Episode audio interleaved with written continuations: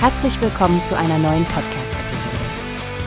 Diese Episode wird gesponsert durch Workbase, die Plattform für mehr Mitarbeiterproduktivität.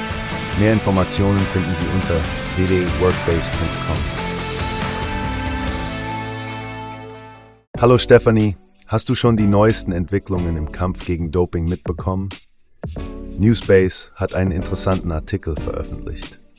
Hey Frank, ja, ich habe den Artikel auch gelesen. Es geht um den DLV, den Deutschen Leichtathletikverband, richtig? Genau.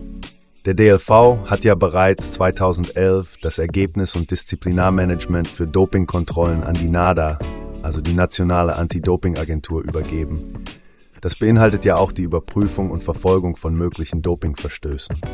Ähm, oh ja, und ich fand es bemerkenswert, dass ähm, der DLV-Sprecher Bügner betont hat, wie wichtig es ist, in solchen Fällen keine voreiligen Kommentare abzugeben. Er meinte, sowas wäre quasi eine Vorverurteilung. Richtig, das professionelle Vorgehen scheint ihm echt wichtig zu sein.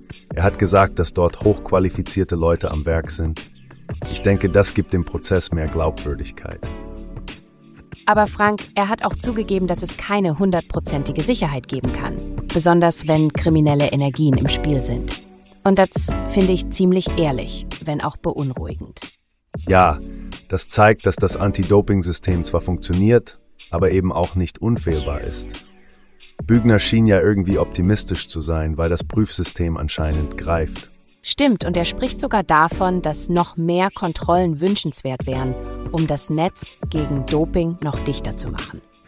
Mehr Kontrollen könnten wirklich helfen, das System weiter zu verbessern. Absolut, es ist ein ständiger Kampf. Aber es ist gut zu sehen, dass der DLV und die NADA sich diesem Thema so gewidmet haben. Es bleibt zu hoffen, dass der Leichtathletiksport dadurch sauberer wird. Ja, das wünschen wir uns alle. Danke für die Diskussion, Frank. Immer wieder gern, Stefanie. Wir bleiben dran und schauen, wie sich die Lage entwickelt. Bis zum nächsten Mal. Hast du gehört? Es gibt eine Plattform, die wir probieren sollen. Workbase heißt die, hört dir das an.